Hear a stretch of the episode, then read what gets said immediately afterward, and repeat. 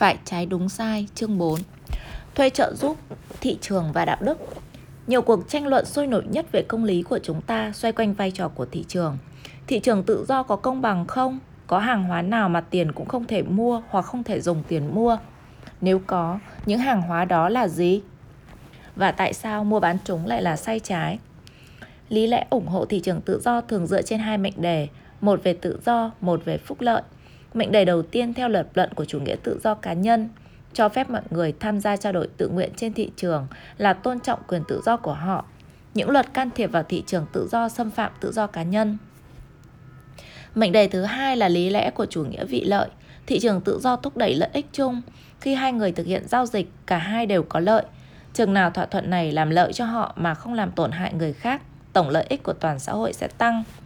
Người hoài nghi thị trường không tin hai mệnh đề này. Họ cho rằng lựa chọn trên thị trường không phải luôn luôn tự do như thoạt tưởng.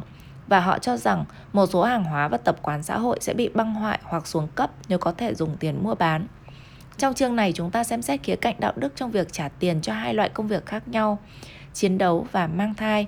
Suy nghĩ về ưu điểm, khuyết điểm của thị trường trong những trường hợp có tranh chấp như thế sẽ giúp chúng ta làm rõ sự khác biệt giữa các lý thuyết hàng đầu về công lý.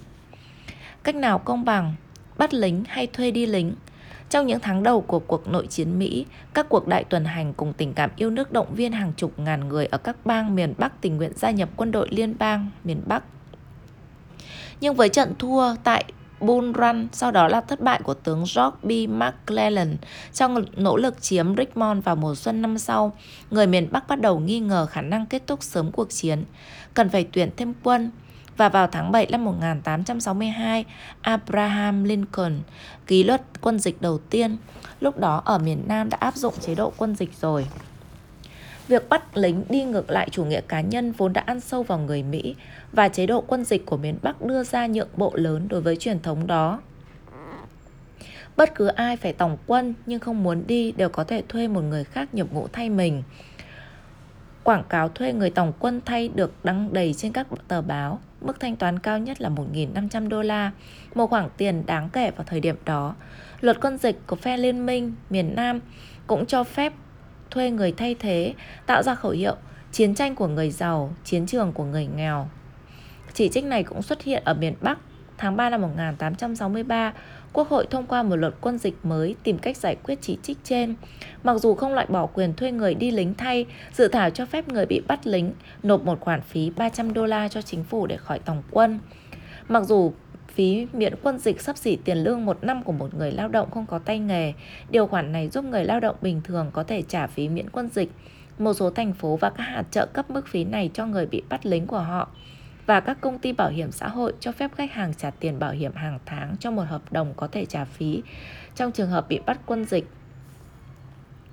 Mặc dù có ý định đem lại sự miễn trừ với mức giá hợp lý, nhưng ở khía cạnh chính trị, phí này không được quần chúng ưa chuộng bằng chế độ người thay thế.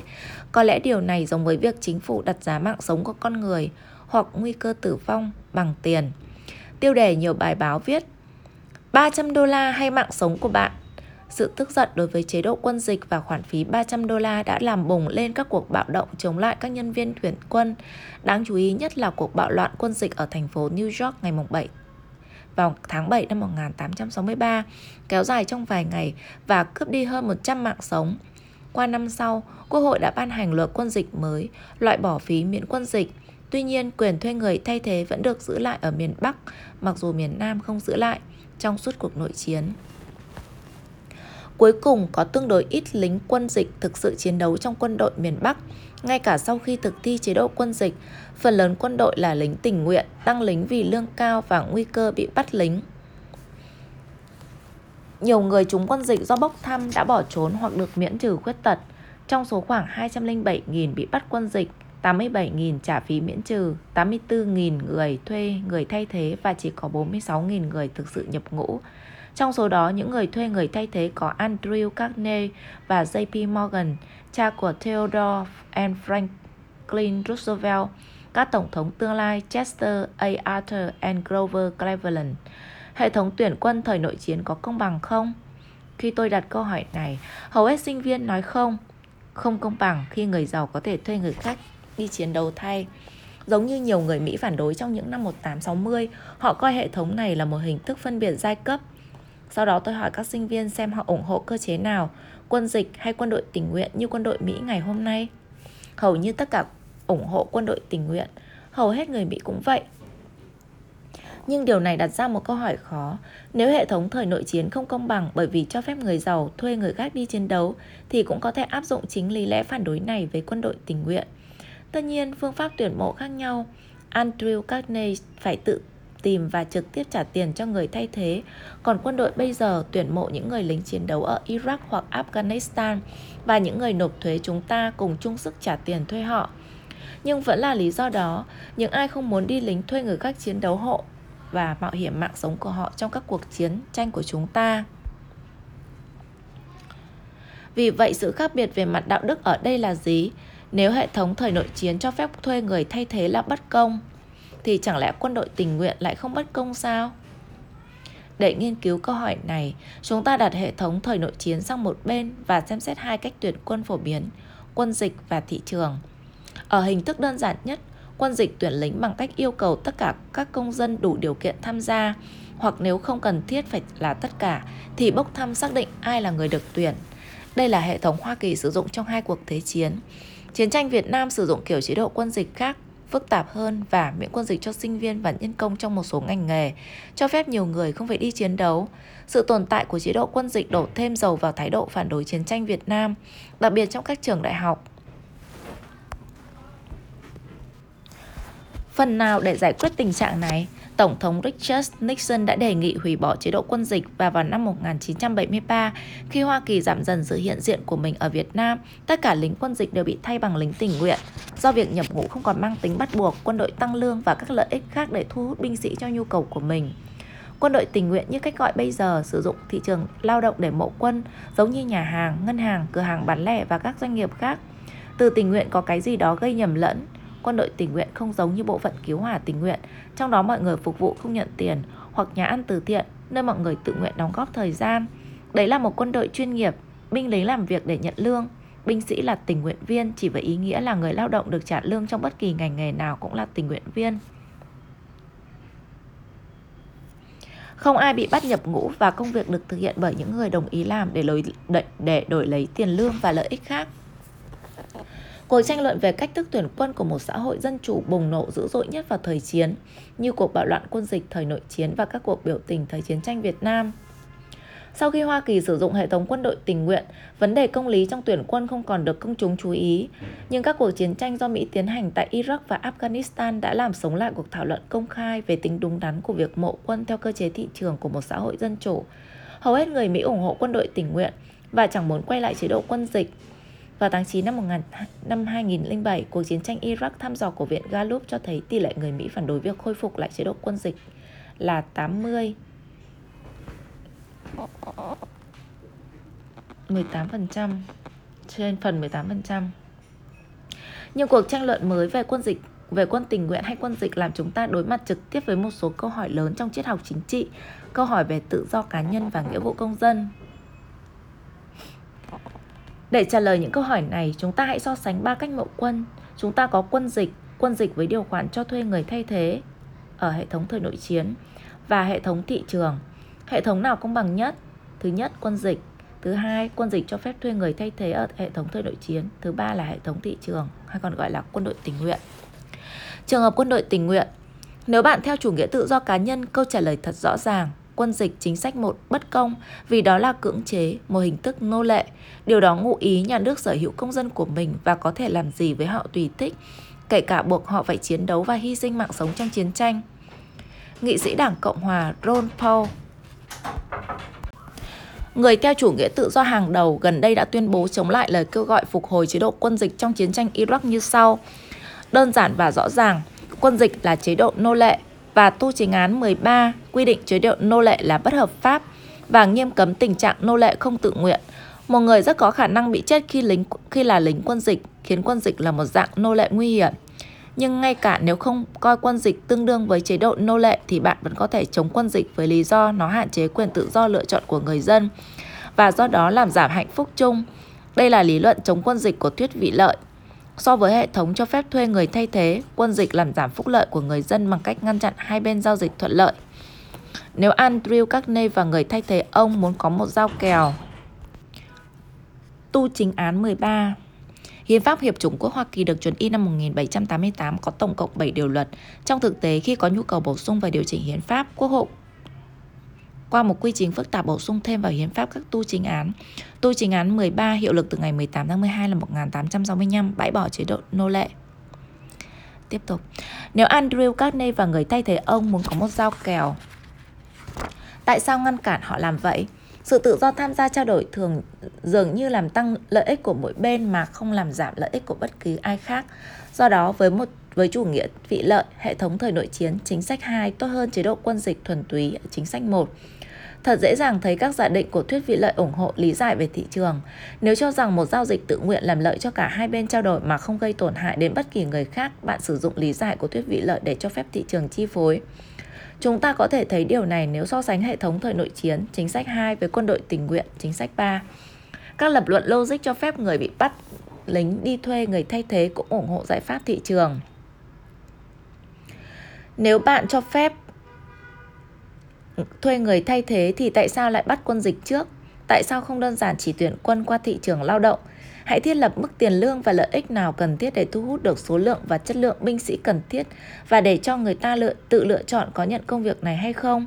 Không ai bị ép buộc nhập ngũ trái với nguyện vọng và những người sẵn lòng phục vụ có thể quyết định xem nhập ngũ có hơn những lựa chọn khác không sau khi đã xem xét mọi khía cạnh. Vì vậy, đối với chủ nghĩa vị lợi, quân đội tình nguyện dường như là giải pháp tốt nhất, cho phép mọi người tự do lựa chọn. Những người muốn nhập ngũ có mức lương đủ để đảm bảo lợi ích của họ và những người không muốn nhập ngũ không bị thiệt hại vì bị ép nhập ngũ trái ý muốn. Người theo chủ nghĩa vị lợi có thể phản bác quân đội tình nguyện tốn kém hơn so với quân đội quân dịch. Để đảm bảo quân đội về cả lượng và chất, binh sĩ tình nguyện phải có lương và lợi ích cao hơn binh sĩ bị buộc nhập ngũ. Vì vậy, chủ nghĩa vị lợi có thể quan ngại rằng niềm vui tăng lên do binh sĩ, binh lính được trả lương cao sẽ bị kéo xuống do nỗi buồn của người nộp thuế bây giờ phải trả nhiều hơn cho việc tuyển quân. Nhưng phản đối này rất không thuyết phục, đặc biệt khi phải áp dụng các kiểu quân dịch có hoặc không cho phép người thay thế. Nghe thật kỳ lạ khi khẳng định trên cơ sở thuyết vị lợi, chi phí lấy từ người nộp thuế cho các dịch vụ công ích khác, chẳng hạn như cảnh sát và phòng cháy chữa cháy, có thể được giảm bằng cách buộc chọn ra một nhóm người ngẫu nhiên thực hiện các nhiệm vụ này với lương dưới mức thị trường trả.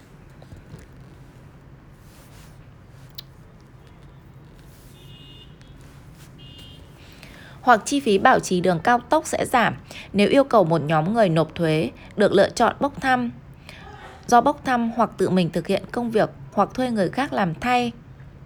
Sự bất bình do phải chịu các biện pháp cưỡng chế có thể sẽ vượt quá lợi ích người nộp thuế có được do các dịch vụ công rẻ hơn. Vì vậy, theo lý luận của cả chủ nghĩa tự do cá nhân và chủ nghĩa vị lợi, quân đội tình nguyện dường như là lựa chọn tốt nhất, hệ thống thời nội chiến đứng thứ hai và quân dịch là cách mộ quân ít được mong muốn nhất. Nhưng có ít nhất hai phản bác với suy nghĩ này, một phản đối về công bằng và tự do, phản đối kia về đạo đức công dân và công ích. Phản đối thứ nhất, công bằng và tự do.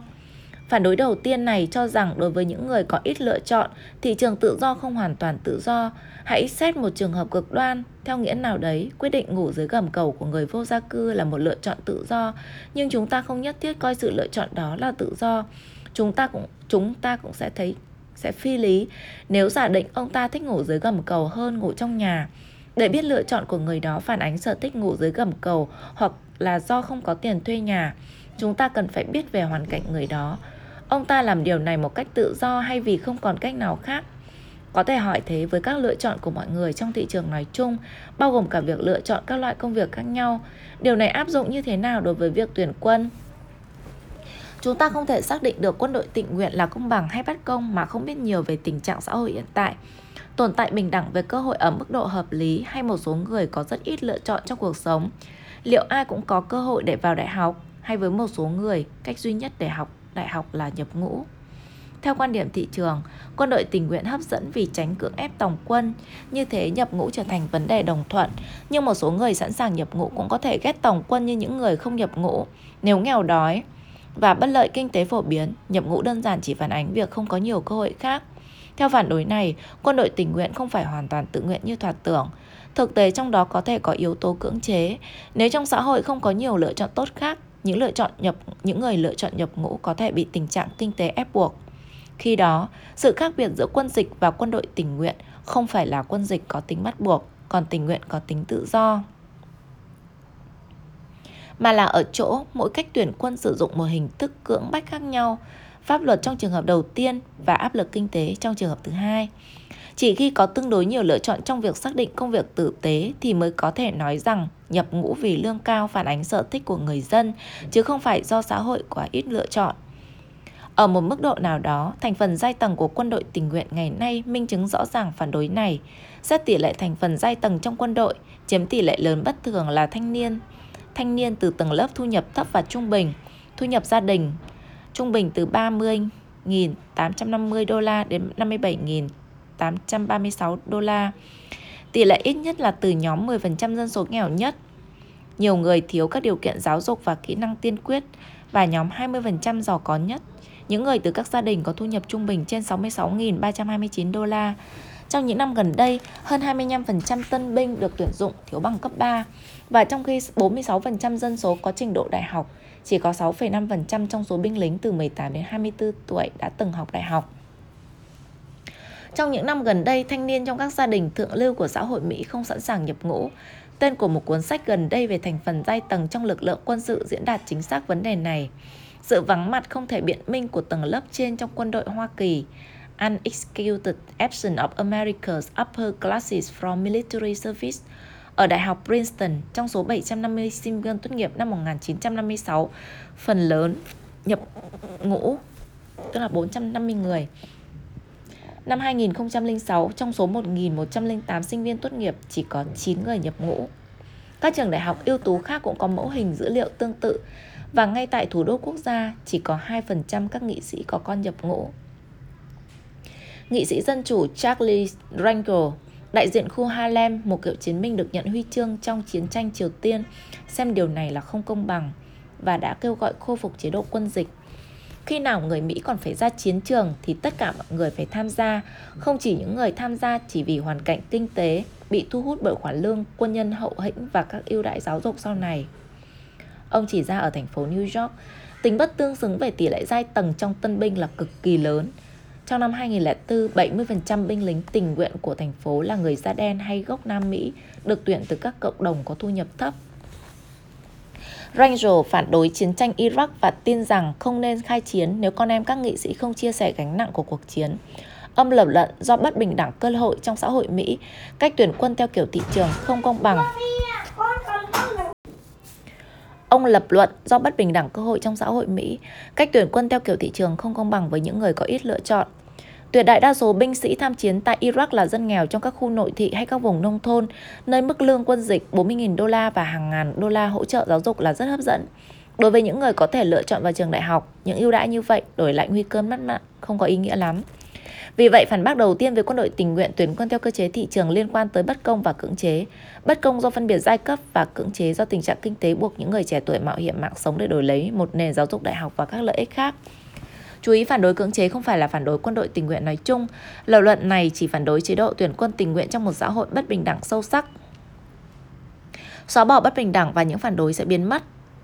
Chẳng hạn hãy tưởng tượng một xã hội hoàn toàn bình đẳng, trong đó mọi người có cơ hội giáo dục tương đương nhau. Trong xã hội đó, không ai có thể phàn nàn rằng lựa chọn nhập ngũ không tự do mà vì áp lực kinh tế. Tất nhiên, không có xã hội nào hoàn toàn bình đẳng. Vì vậy, nguy cơ bị cưỡng chế luôn treo bên trên sự lựa chọn của mọi người trong thị trường lao động. Mức bình đẳng nào là cần thiết để đảm bảo sự lựa chọn trong thị trường là tự do chứ không bị cưỡng chế. Sự bất bình đẳng các điều kiện nền tảng của xã hội lên đến mức nào thì sẽ làm suy yếu sự công bằng trong các tiết chế xã hội dựa trên sự lựa chọn cá nhân. Chẳng hạn quân đội tình nguyện cần đảm bảo điều kiện nào để thị trường tự do thực sự tự do. Để trả lời những câu hỏi này, chúng ta cần phải xem xét các triết lý đạo đức và chính trị đặt tự do chứ không phải lợi ích làm trọng tâm của công lý. Vì vậy chúng ta hãy tạm dừng vấn đề này cho đến khi chúng ta chuyển sang Immanuel Kant và John Rawls ở các chương sau. Phản đối 2. Đạo đức công dân và công ích Bây giờ chúng ta xét lý lẽ thứ hai phản đối việc tuyển quân nhờ thị trường, phản đối nhân danh đạo đức công dân và công ích. Phản đối này nói rằng nghĩa vụ quân sự không chỉ là một việc công việc khác mà đó là nghĩa vụ công dân. Tất cả các công dân phải có nghĩa vụ tổ quốc nghĩa vụ phụng sự Tổ quốc. Một số người chia sẻ quan điểm này cho rằng nghĩa vụ đó chính là việc nhập ngũ, trong khi người khác nói chỉ cần tham gia các tổ chức khác, chẳng hạn Hòa bình Mỹ. Peace Corps, tổ chức tình nguyện được chính quyền liên bang điều hành có mục tiêu giới thiệu trao đổi văn hóa Mỹ với các nước, nước khác. Tình nguyện Mỹ, American Corps, một tổ chức tình nguyện của Mỹ, hoặc dạy học vì nước Mỹ, Teach for America, tổ chức tình nguyện có mục tiêu xóa bỏ sự bất bình, bất bình đẳng trong giáo dục bằng cách gửi các sinh viên xuất sắc xuống các khu vực nghèo để dạy là đủ. Nhưng nếu đã là nghĩa vụ công dân, thật sai lầm khi mua bán trên thị trường việc nhập ngũ hoặc việc tham gia các tổ chức trên. Hãy xem xét một nghĩa vụ công dân khác, nghĩa vụ bồi thẩm. Không ai chết vì thực hiện nhiệm vụ này, nhưng bị gọi vào bồi thẩm đoàn có thể thật phiền phức, đặc biệt nếu xung đột với công việc hoặc các nhiệm vụ khác. Ấy vậy mà chúng ta không cho phép thuê người thay thế tham gia bồi thẩm đoàn. Chúng ta cũng không sử dụng thị trường lao động tạo ra một hệ thống bồi thẩm đoàn tình nguyện, trong đó có người làm nghề bồi thẩm chuyên nghiệp và được trả lương. Tại sao không làm vậy? Dưới góc độ lý luận thị trường hoàn toàn có thể làm thế. Chủ nghĩa vị lợi có thể chống lại việc bắt buộc tham gia bồi thẩm đoàn bằng lý lẽ chống quân dịch. Cho phép một người bận rộn thuê người thay thế tham gia bồi thẩm đoàn sẽ làm lợi cho cả hai bên. Bỏ đi nghĩa vụ bồi thẩm đoàn bắt buộc còn tốt hơn nữa. Dùng thị trường lao động tuyển dụng số lượng cần thiết các bồi thẩm đủ tiêu chuẩn cho phép người muốn làm bồi thẩm có cơ hội và người không thích không phải làm. Nếu thế thì tại sao chúng ta lại bỏ qua lợi ích mà thị trường bồi thẩm đem lại cho xã hội? Có lẽ chúng ta lo lắng sẽ có rất nhiều vị bồi thẩm có hoàn cảnh xuất thân không thuận lợi và do đó chất lượng công lý sẽ bị ảnh hưởng. Nhưng không có lý do chứng minh người giàu làm bởi thẩm tốt hơn người nghèo. Trong mọi trường hợp luôn luôn có thể điều chỉnh tiền lương và lợi ích như quân đội đã thực hiện để thu hút những người có giáo dục và kỹ năng cần thiết. Lý do chúng ta bắt buộc tham gia bồi thẩm đoàn mà không được thuê người thay thế là tất cả các công dân phải cùng nhau gánh vác trách nhiệm đảm bảo công lý tại tòa án, không chỉ đơn giản bỏ phiếu. Các vị bồi thẩm đoàn với vô vàn trải nghiệm cuộc sống khác biệt sẽ cùng nhau cân nhắc các bằng chứng và pháp luật để đưa ra những phán xét cẩn trọng. Nghĩa vụ bồi thẩm không chỉ đơn giản là cách giải quyết vụ án, đó cũng là hình thức giáo dục và thể hiện quyền công dân trong xã hội dân chủ. Mặc dù trách nhiệm bồi thẩm không luôn luôn khai sáng dân trí, ý tưởng mọi công dân đều có nghĩa vụ phải thực hiện trách nhiệm này, bảo đảm một kết nối giữa tòa án và nhân dân. Có thể nói tương tự về nghĩa vụ dân sự, các lý lẽ công dân ủng hộ chế độ quân dịch cho rằng nghĩa vụ quân sự cũng như nghĩa vụ bồi thẩm là trách nhiệm công dân, nó thể hiện và tăng cường quyền công dân trong xã hội dân chủ. Theo quan điểm này, việc biến nghĩa vụ quân sự thành hàng hóa Công việc chúng ta có thể thuê người khác làm, làm băng hoại lý tưởng công dân. Theo phản đối này, thuê người chiến đấu thay là sai trái, không phải vì không công bằng với người nghèo, mà bởi vì nó cho phép chúng ta thoái thác nghĩa vụ công dân. Giả sử David M. Kennedy đã diễn tả lập luận này theo cách khác. Ông cho rằng lực lượng vũ trang Hoa Kỳ ngày nay rất giống quân đội đánh thuê. Ý ông là đội quân chuyên nghiệp, được trả lương đã bị tách khỏi xã hội mà quân đội này phục vụ ở mức đáng kể. Ông không cố ý hạ thấp động cơ của những người nhập ngũ. Lo lắng của ông là việc thuê một nhóm nhỏ công dân chiến đấu trong các cuộc chiến tranh cho phép những người còn lại thoái thác trách nhiệm. Nó cắt đứt mối liên kết giữa đa số công dân trong xã hội dân chủ và những người lính chiến đấu nhân danh họ. Kennedy nhận xét rằng Xét tỷ lệ so với dân số, lực lượng quân sự hiện đang là đang tại ngũ bằng 4% lực lượng đã giành chiến thắng trong Thế chiến thứ hai. Điều này làm cho các nhà làm luật tương đối dễ dàng đưa nước Mỹ can dự vào các cuộc chiến tranh mà không cần đảm bảo sự nhất trí sâu rộng của toàn xã hội. Lực lượng quân sự hùng mạnh nhất trong lịch sử giờ đây có thể tham chiến nhân danh một xã hội chẳng thèm quan tâm đến cuộc chiến đó. Quân đội tình nguyện miễn cho hầu hết mọi người Mỹ trách nhiệm chiến đấu và hy sinh cho đất nước mình. Mặc dù một số người xem đây là một thuận lợi, việc không phải chia sẻ sự hy sinh gian khổ cũng làm xói mòn trách nhiệm chính trị. Tuyệt đại đa số người Mỹ không có nguy cơ do phải nhập ngũ ra chiến trường đã thuê một số đồng bào kém may mắn hơn, thực hiện những việc nguy hiểm trong khi đa số tiếp tục công việc riêng của mình, không bị nguy hiểm và không bị gián đoạn. Một trong những tuyên bố nổi tiếng nhất về nghĩa vụ công dân trong chế độ quân dịch của Jean-Jacques Rousseau 1712-1778, nhà lý luận chính trị thời khai sáng sinh ra ở Geneva. Trong tác phẩm Khế ước xã hội The Social Contract 1762, Ông lập luận rằng biến một nghĩa vụ công dân thành loại hàng hóa trên thị trường không làm tăng mà làm suy yếu tự do. Khi việc phục vụ xã hội không còn là công việc chính của công dân và họ muốn đóng góp tiền hơn là tự thân phụng sự thì nhà nước không còn xa sự sụp đổ. Khi cần phải ra tiền tuyến, họ trả tiền cho người khác ra trận và ở lại hậu phương.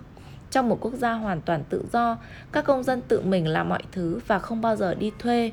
Miễn bàn đến chuyện nộp tiền để được miễn trừ nghĩa vụ, Họ thậm chí còn trả tiền để được đặc quyền tự mình hoàn thành nghĩa vụ. Tôi đi ngược lại quan điểm chung. Tôi tin lao động công ích còn ít mang tính cưỡng bức hơn là thuế. Ý thức mạnh mẽ của Rosu về quyền công dân và sự thận trọng của ông với thị trường có thể rất khác biệt với gia đình ngày nay của chúng ta. Chúng ta có xu thế xem nhà nước cùng với pháp luật và các quy định ràng buộc là có khuynh hướng bắt buộc, trong khi xem thị trường với việc trao đổi tự nguyện là có khuynh hướng tự do. Rosu nói điều ngược lại, ít nhất khi đang nói đến sứ mạng công dân. Những người ủng hộ thị trường có thể bảo vệ quân đội tình nguyện bằng cách bác bỏ ý thức mạnh mẽ của Rosu về quyền công dân hoặc bằng cách phủ nhận sự liên quan của nó đến nghĩa vụ quân sự. Tuy nhiên, những lý tưởng công dân ông nêu lên vẫn được nhiều người hưởng ứng. Thậm chí trong một xã hội do thị trường điều khiển như Hoa Kỳ, phe ủng hộ quân đội tình nguyện kịch liệt phủ nhận việc rút cục, nó là một đội quân đánh thuê. Họ đúng khi chỉ ra rằng nhiều người tổng quân là do lòng yêu nước thúc đẩy, không chỉ bởi lương và các lợi ích khác. Nhưng tại sao chúng ta coi việc này quan trọng? Miễn là các chiến sĩ làm tốt công việc của mình, chúng ta cần gì quan tâm đến động cơ của họ. Ngay cả khi không dùng thị trường tuyển quân, chúng ta thấy khó mà tách được nghĩa vụ quân sự khỏi quan niệm cũ về chủ nghĩa yêu nước và đạo đức công dân. Hãy thử xét, điều gì thực sự là điểm khác biệt giữa quân đội tình nguyện hiện đại và quân đánh thuê? Cả hai đều được trả tiền để chiến đấu, cả hai lôi kéo người tham gia bằng cách hứa hẹn trả lương cao và các lợi ích khác. Nếu thị trường là cách mộ quân thích hợp, lính đánh thuê có gì sai? Người ta có thể trả lời lính đánh thuê là công dân nước ngoài, chỉ chiến đấu vì tiền, trong khi quân đội tình nguyện Hoa Kỳ chỉ nhận người quốc tịch Mỹ.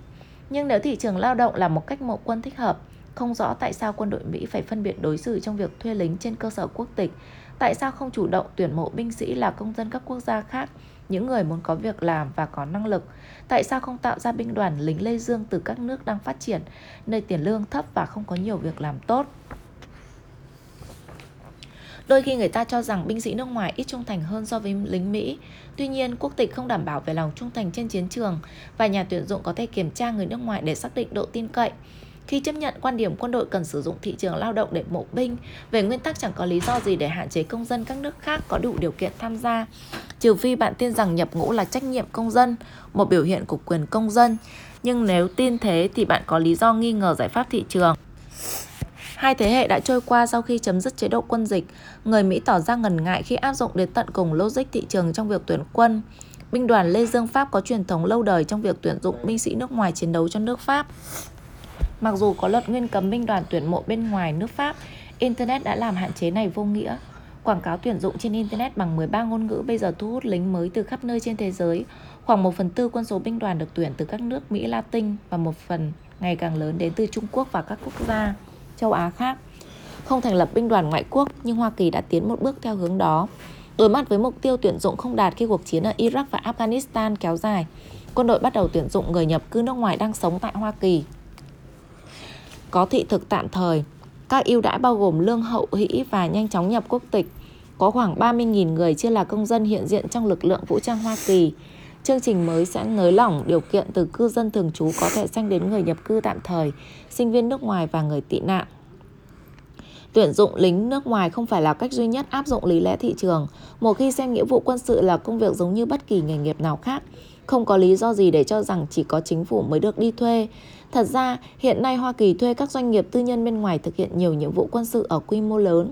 Các nhà thầu quân sự tư nhân đóng một vai trò ngày càng tăng trong các cuộc xung đột trên thế giới và hiện diện rất đáng kể trong quân đội Mỹ đóng tại Iraq. Vào tháng 7 năm 2007, Los Angeles Times cho biết một số lượng người được các nhà đầu nhà thầu tư nhân trả lương tại Iraq 180.000 người đã vượt quá quân số quân nhân Hoa Kỳ đồn trú ở đó 160.000 người. Nhiều nhà thầu thực hiện công việc hỗ trợ hậu cần không chiến đấu, xây dựng căn cứ, sửa chữa xe cộ, cung cấp nhu yếu phẩm và cung cấp thực phẩm. Có khoảng 50.000 người là nhân viên vũ trang có nhiệm vụ bảo vệ căn cứ, đoàn xe vận tải. Các nhà ngoại giao và nhiệm vụ này thường khiến họ phải chiến đấu. Hơn 1.200 nhà thầu tư nhân đã bị giết ở Iraq. Dù vậy họ không trở về trong quan tài phủ cờ và họ không có trong danh sách tử sĩ của quân đội. Một trong những công ty quân sự hàng đầu là Black, Blackwater Worldwide. Tổng giám đốc điều hành Eric Prince, một cựu biệt kích hải quân có niềm tin mãnh liệt vào thị trường tự do. Ông bác bỏ ý kiến gọi các chiến binh của mình là lính đánh thuê, một tộc ngữ ông xem là vu khống. Prince giải thích, Chúng tôi đang đóng góp cho một bộ máy an ninh quốc gia cũng giống như Federal Express làm cho ngành bưu chính. Mặc dù nhận được các hợp đồng của chính phủ trị giá hơn 1 tỷ đô để cung cấp các dịch vụ tại Iraq, nhưng Blackwater thường ở tâm điểm gây tranh cãi. Vai trò của công ty này được công chúng chú ý lần đầu tiên vào năm 2004 khi bốn nhân viên của công ty bị phục kích và chết ở Fallujah, hai thi thể bị treo trên một cây cầu. Vụ việc đã khiến Tổng thống George Bush ra lệnh cho thủy quân lục chiến tiến vào Fallujah, tiến hành một trận chiến lớn và tốn kém với quân nổi dậy. Năm 2007, 6 nhân viên bảo vệ Blackwater đã nổ súng vào một đám đông ở quảng trường Baghdad, giết chết 17 thường dân.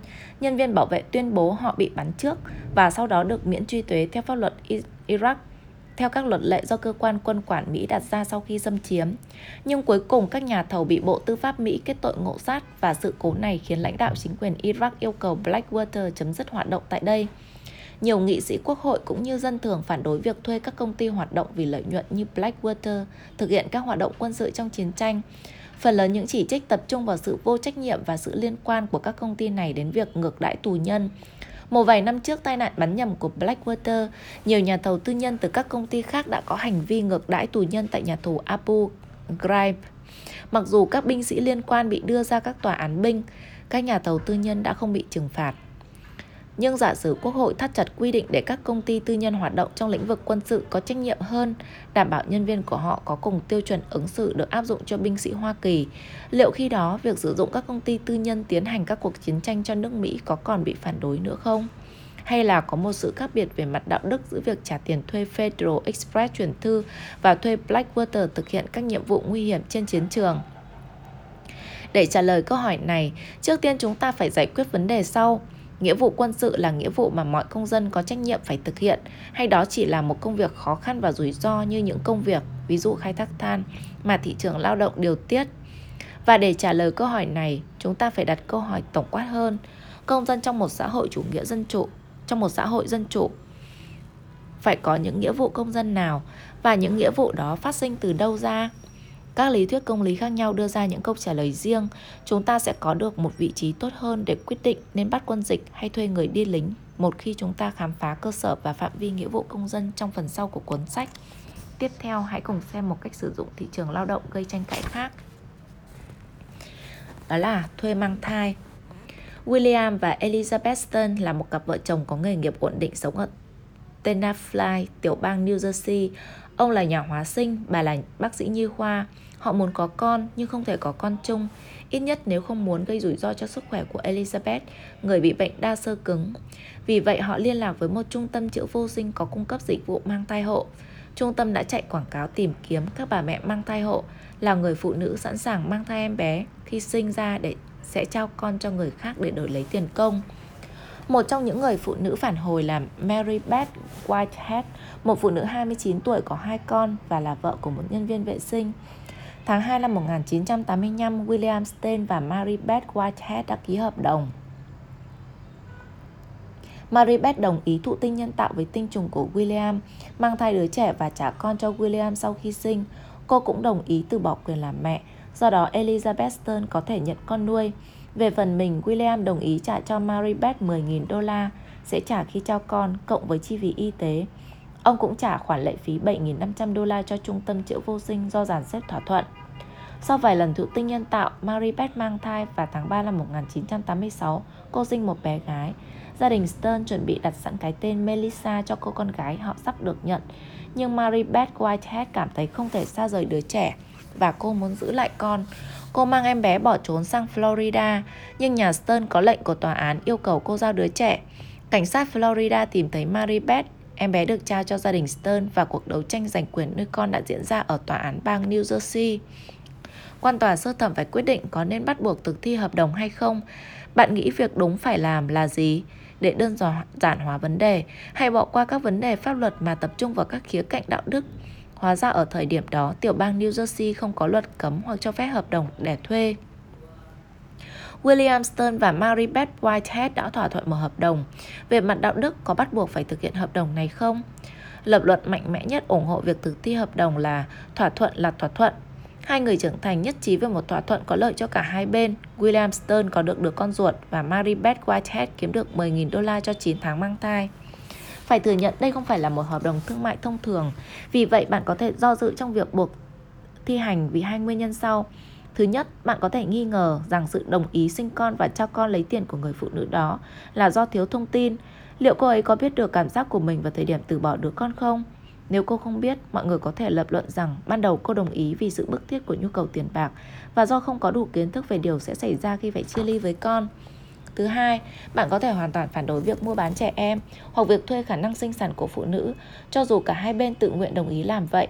Có thể lập luận rằng việc mua bán này biến trẻ em thành hàng hóa và khai thác phụ nữ bằng cách coi sản phụ và việc mang thai là một món hàng kinh doanh. Thẩm phán tòa sơ thẩm RFV Sokal, người xét xử vụ Baby M tên vụ án, đã không bị thuyết phục bởi cả hai phản đối trên. Ông ủng hộ việc phải thực thi thỏa thuận, viện dẫn tính thiêng liêng của hợp đồng. Thỏa thuận là thỏa thuận, và người mẹ ruột không có quyền phá vỡ hợp đồng đơn giản chỉ vì cô đã thay đổi ý kiến. Thẩm phán phản bác cả hai phản đối. Đầu tiên, ông bác bỏ quan điểm coi thỏa thuận của Maribeth là không tự nguyện. Sự ưng thuận của cô vì một lý do nào đó là sai lầm. Không bên nào có ưu thế mặc cả, mỗi bên có thứ mà bên kia muốn. Giá thực hiện dịch vụ đã được hai bên đồng ý và đã đi đến được thỏa thuận. Không bên nào ép bên nào, không bên nào có chuyên môn để ép bên kia vào thế bất lợi, không có sự bất tương xứng trong quá trình thương lượng. Thứ hai, ông bác bỏ quan điểm coi việc dùng tiền thuê đẻ giống việc bán trẻ em. Thẩm phán William cho rằng Winston, người cha đẻ, thẩm phán cho rằng William Stern, người cha đẻ, không mua em bé của Mary Beth Whitehead. Ông trả tiền cho dịch vụ mang thai đứa con đẻ của mình. Khi sinh ra, người cha không mua đứa trẻ, nó là con đẻ thực sự về mặt di truyền sinh học. Ông không thể mua thứ đã là của mình. Vì được thụ thai với tinh trùng của William, em bé là con của ông, đó là khởi điểm suy diễn của thẩm phán. Vì vậy không có vụ mua bán trẻ con nào ở đây cả. Khoản tiền 10.000 đô la trả cho dịch vụ mang thai không phải trả cho sản phẩm đứa con. Thẩm phán Sokol không đồng ý với ý kiến coi việc cung cấp dịch vụ như thế là khai thác phụ nữ. Ông so sánh mang thai lấy tiền với việc bán tinh trùng. Vì đàn ông được phép bán tinh trùng, phụ nữ phải được phép bán khả năng sinh sản. Nếu nam giới có thể cung cấp các phương tiện để sinh sản thì phụ nữ cũng phải được phép làm vậy. Nếu không được quyền làm thế, ông nói là phủ nhận quyền bình đẳng của phụ nữ trước pháp luật. Mary Beth Whitehead xin phúc thẩm bản án ở Tòa án tối cao New Jersey với ý kiến nhất trí, tòa tối cao lật ngược phán quyết của Sokol và tuyên bố hợp đồng đẻ thuê là vô hiệu. Nhưng tòa cũng trao quyền nuôi dưỡng bé baby em cho William Stern với lý do đó là điều tốt nhất cho đứa bé. Không xét tới hợp đồng nhưng tòa án tin rằng gia đình Stern sẽ nuôi dưỡng bé Melissa tốt hơn. Nhưng tòa khôi phục quyền làm mẹ của Mary Beth Whitehead và yêu cầu tòa cấp dưới xác định quyền thăm con. Khi viết ý kiến của tòa án, tránh tòa tránh án tòa án tối cao Robert Willand phủ nhận hợp đồng đẻ thuê. Ông cho rằng nó không thực sự tự nguyện và cấu thành hành vi bán trẻ em. Trước tiên, sự ưng thuận bị sai lầm Thỏa thuận mang thai và trao đứa trẻ khi sinh của Maribeth không thực sự tự nguyện bởi vì cô không thực sự am hiểu. Người mẹ đẻ đã tham gia hợp đồng trước khi cô biết được sức mạnh của mối dây mẫu tử giữa cô với đứa bé. Cô không bao giờ có được một quyết định hoàn toàn tự nguyện và am hiểu, bởi vì rõ ràng bất cứ quyết định nào trước khi sinh đứa bé đều cơ bản là thiếu thông tin. Khi em bé được sinh ra, người mẹ có điều kiện tốt hơn để lựa chọn với đầy đủ thông tin. Nhưng lúc đó, quyết định của cô không còn tự do mà bị cưỡng bách bởi sự đe dọa của một vụ kiện và sự hấp dẫn của 10.000 đô la tiền thanh toán, khiến quyết định này cũng không hoàn toàn tự nguyện. Hơn nữa, nhu cầu về tiền bạc làm phụ nữ nghèo sẽ chọn để trở thành bà mẹ mang thai hộ người giàu có hơn là ngược lại. Tranh án Williams cho rằng cả điều này cũng thách thức tính chất tự nguyện của các thỏa thuận như vậy. Chúng ta nghi ngờ việc các cặp chồng vô sinh thu nhập thấp sẽ tìm được người có thu nhập cao để thuê mang thai hộ. Vì vậy, sự ưng thuận sai lầm là một trong những lý do để làm hợp đồng vô hiệu, nhưng Willen cũng đưa ra lý do thứ hai căn bản hơn nhiều. Bỏ qua những vấn đề như cô ấy cần tiền đến mức độ nào, cũng như tầm quan trọng của việc cô có hiểu được hậu quả không, chúng tôi cho rằng sự ưng thuận của cô không thích hợp. Trong một xã hội văn minh có một số thứ tiền không thể mua được. Để thuê tương đương với việc bán con, Willen lập luận và bán con là sai cho dù có thể tự nguyện. Ông bác bỏ lập luận coi tiền là khoản thanh toán cho dịch vụ mang thai chứ không phải dùng để mua đứa trẻ. Theo hợp đồng khoản tiền 10.000 đô la chỉ được trả khi trao con và Mary Beth từ bỏ quyền làm mẹ. Đây là việc bán một đứa trẻ hoặc ít nhất bán quyền làm mẹ đứa trẻ. Yếu tố giảm nhẹ chỉ là người mua là cha đứa bé. Người trung gian do tối mắt vì lợi nhuận đã thúc đẩy vụ mua bán. Cho dù các bên có tư tưởng nào làm động cơ đi chăng nữa, thì động cơ lợi nhuận vẫn có vai trò chủ yếu chi phối giao dịch này hợp đồng đẻ thuê và công lý. Vậy ai đúng trong vụ Baby Em? Tòa sơ thẩm yêu cầu thực thi hay tòa phúc thẩm tuyên bố hợp đồng vô hiệu? Để trả lời câu hỏi này, chúng ta cần đánh giá ảnh hưởng đạo đức của hợp đồng và hai phản bác chống lại hợp đồng đẻ thuê. Lý lẽ ủng hộ thực thi hợp đồng dựa trên hai lý thuyết về công lý mà chúng ta đã xét trước đây, chủ nghĩa tự do cá nhân và thuyết vị lợi. Trong vụ này, chủ nghĩa tự do cá nhân cho rằng hợp đồng phản ánh sự tự do lựa chọn, việc giao kết hợp đồng giữa hai người trưởng thành, thỏa thuận và tôn là tôn trọng quyền tự do của họ. Lý lẽ của thuyết vị lợi đối với hợp đồng này là thúc đẩy lợi ích chung. Nếu cả hai bên đồng ý, cả hai bên đều có được lợi ích hay hạnh phúc từ thỏa thuận. Nếu không đồng ý, họ sẽ không có được. Vì vậy, trừ khi chứng minh được thỏa thuận này làm giảm lợi ích của ai đó và thiệt nhiều hơn lợi cho các bên. Nếu không thì giao dịch song phương cùng có lợi, hợp đồng để thuê cần phải được tôn trọng. Các phản đối là gì? Chúng có thuyết phục không? Phản đối thứ nhất, sự ưng thuận sai lầm. Phản đối đầu tiên, thỏa thuận của Mary Beth Whitehead không thực sự tự nguyện đặt ra câu hỏi về điều kiện lựa chọn của mỗi người. Chúng ta chỉ có thể tự do lựa chọn khi và chỉ khi chúng ta không bị áp lực quá mức, chẳng hạn do nhu cầu tiền bạc, và chúng ta có đủ thông tin hợp lý về các lựa chọn khác. Tuy nhiên mọi người vẫn tranh cãi với nhau về việc thế nào là quá mức hay mức độ thiếu thông tin đến đâu. Nhưng trọng tâm của lý lẽ là xác định xem khi nào một thỏa thuận được xem là tự nguyện, là thực sự tự nguyện và khi nào không. Câu hỏi này nổi cộm trong vụ án Baby M và cũng xuất hiện trong các cuộc tranh luận về quân đội tình nguyện. Trong vụ này, đáng lưu ý là cuộc tranh luận về điều kiện nền tảng cần thiết để sự ưng thuận này có giá trị thật ra chỉ là sự cải cọ trong gia đình của một trong ba cách tiếp cận về công lý mà chúng ta đang xét trong cuốn sách này. Cách tiếp cận cho rằng công lý có nghĩa là tôn trọng tự do. Như chúng ta đã thấy, chủ nghĩa tự do cá nhân là một thành viên của gia đình này. Nó cho rằng công lý là tôn trọng lựa chọn của người khác, miễn là lựa chọn này không vi phạm quyền của bất kỳ ai khác. Các lý thuyết khác trong gia đình xem công lý là sự tôn trọng tự do nhưng đặt ra một số hạn chế đối với điều kiện lựa chọn. Giống như tránh án Wieland trong vụ BPM, chúng cho rằng lựa chọn được thực hiện dưới áp lực hoặc trong trường hợp không đủ thông tin là không thực sự tự nguyện. Chúng ta sẽ có đủ kiến thức để đánh giá cuộc tranh luận này khi chúng ta chuyển sang triết lý tự do của John Rawls, một thành viên của phe tự do Freedom Camp, bác bỏ lập luận của chủ nghĩa tự do cá nhân về công lý. Phản đối thứ hai, sự xuống cấp và hàng hóa phẩm chất cao. Còn lý lẽ thứ hai phản đối hợp đồng để thuê có một số thứ tiền không mua được, chẳng hạn như con cái và khả năng sinh sản của nữ giới, thì sao? Việc mua bán những thứ này sai ở quan điểm nào? Câu trả lời thuyết phục nhất là coi con cái và thai kỳ như hàng hóa là hạ giá chúng hoặc không đánh giá chúng thích hợp. Nằm dưới câu trả lời này là một ý tưởng lớn. Cách phù hợp để xác định giá trị hàng hóa và tập quán xã hội không đơn giản do chúng ta quyết định Với hàng hóa thông thường chẳng hạn như xe hơi và lò nướng bánh, cách phù hợp để xác định giá trị là sử dụng, làm ra hay bán chúng vì lợi nhuận. Nhưng thật sai lầm nếu xét tất cả mọi thứ là hàng hóa như vậy. Chẳng hạn việc xem con người là hàng hóa để có thể mua đi bán lại là sai lầm. Đó là bởi vì loài người là những con người xứng đáng được tôn trọng, không phải là đối tượng để sử dụng. Tôn trọng và sử dụng là hai chế độ định giá khác nhau. Triết gia đạo đức đương đại Elizabeth Anderson đã áp dụng kiểu lập luận này trong cuộc tranh luận về đẻ thuê. Bà lập luận hợp đồng để thuê hạ thấp giá trị trẻ em và sản phụ vì xem họ như hàng hóa.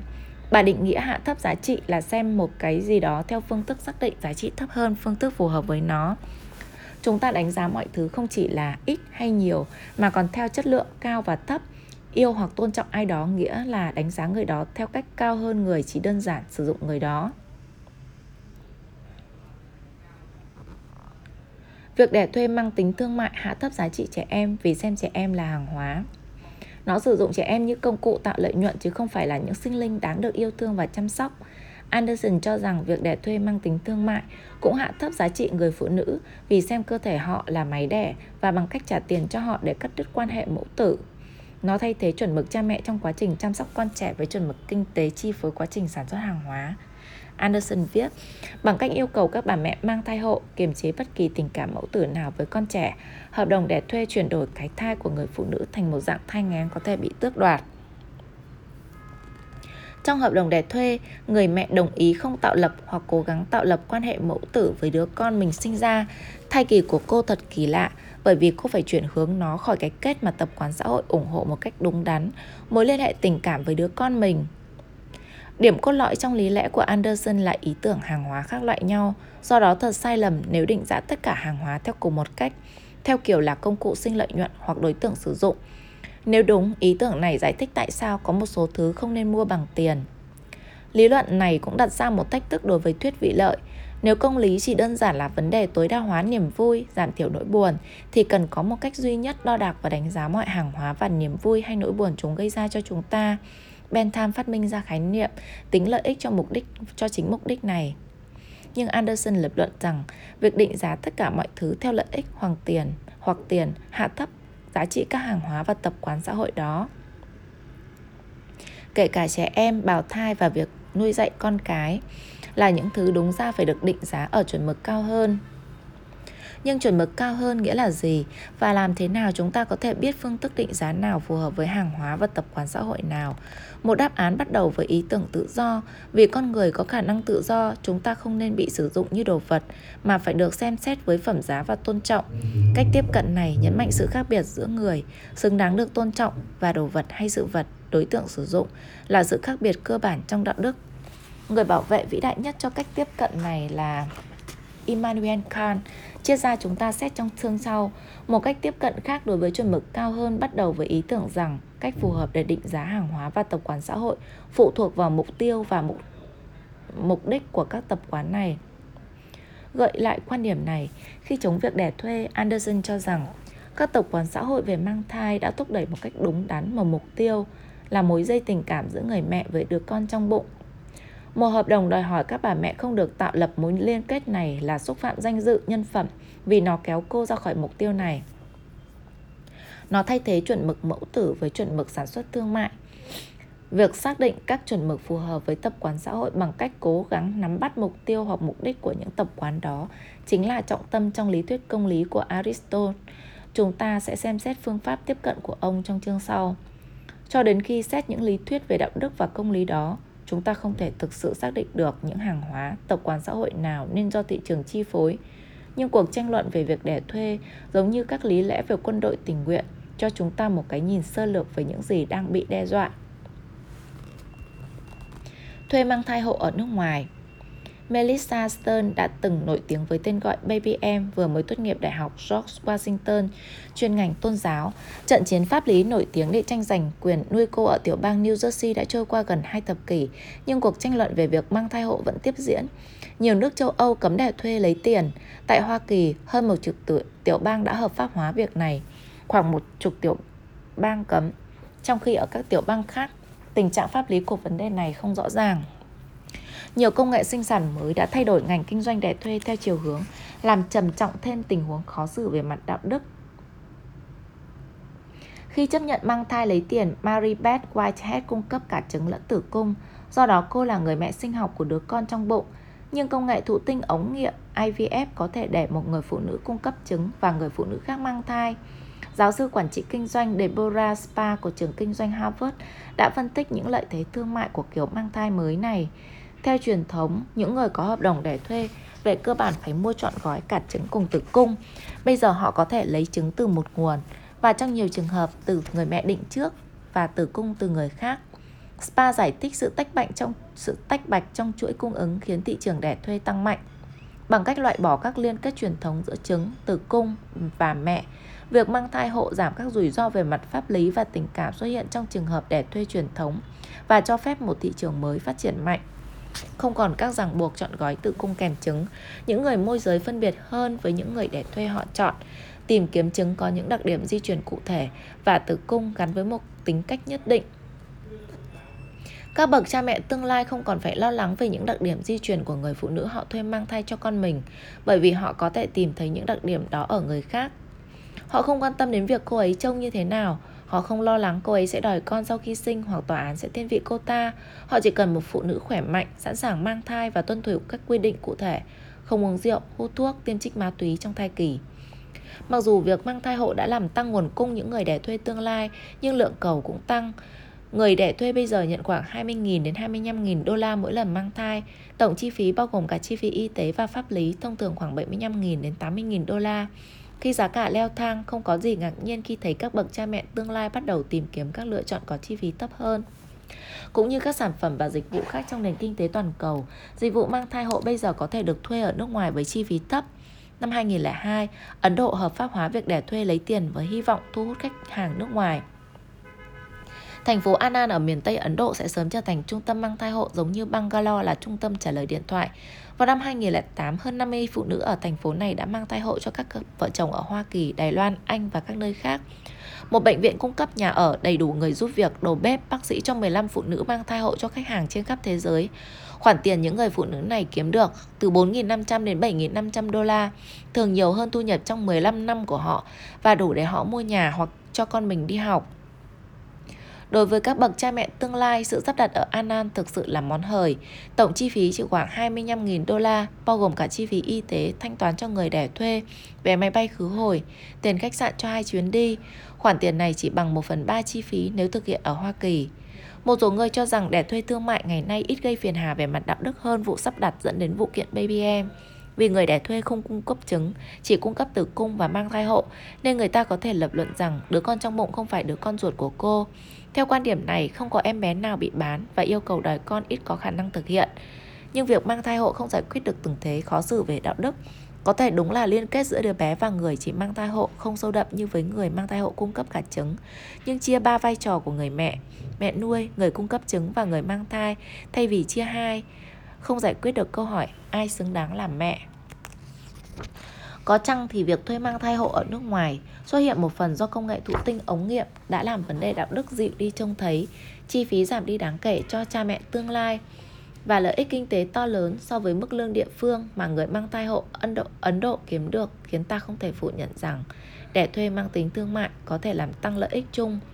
Vì vậy, theo quan điểm của chủ nghĩa vị lợi, thật khó để tranh luận khi việc mang thai thuê đang nổi lên như một ngành công nghiệp toàn cầu. Tuy nhiên, việc thuê mang thai ở nước ngoài trên quy mô toàn cầu cũng tạo ra những màn kịch gay cấn về mặt đạo đức. Suman Dodia, một phụ nữ 26 tuổi người Ấn Độ mang thai hộ cho một cặp vợ chồng người Anh, trước kia làm hầu bàn với mức lương 25 đô la trên tháng. Với cô, khả năng kiếm được 4.500 đô la cho công việc mang thai 9 tháng hẳn là hấp dẫn đến mức hầu như không thể cưỡng lại được. Tuy nhiên, việc cô đã gửi ba con đẻ của mình ở nhà và không bao giờ đi khám bác sĩ cho thấy sự đau xót cho vai trò mang thai của mình. Nhắc đến việc mang thai thuê của mình, cô nói, giờ tôi cẩn thận hơn hồi mang thai con ruột. Mặc dù lợi ích kinh tế của sự lựa chọn của cô khi mang thai thuê là rõ ràng, nhưng chúng ta khó mà gọi điều này là tự do. Hơn nữa, việc tạo ra một ngành công nghiệp mang thai thương mại quy mô toàn cầu chính xác như một chính sách có chú ý ở các nước nghèo, làm tăng ý nghĩa để thuê và là hạng thấp danh dự, nhân phẩm phụ nữ, coi cơ thể và khả năng sinh sản của họ như một loại hàng hóa. Thật khó tưởng tượng có hai hoạt động nào của con người lại khác nhau hơn mang thai và chiến đấu. Nhưng những phụ nữ mang thai hậu ở Ấn Độ và người lính mà Andrew Carney thuê để đi lính thay ông trong cuộc nội chiến có điều, có cái gì đó chung suy nghĩ những điểm đúng đắn và sai trái trong các tình huống của họ giúp chúng ta đối mặt với hai vấn đề chia rẽ các khái niệm công lý cạnh tranh nhau. Các lựa chọn chúng ta thực hiện trong thị trường tự do có mức độ tự do đến đâu và có hay không những giá trị hàng hóa không thể dùng tiền để mua vì thị trường không thể tôn vinh những phẩm chất cao của chúng.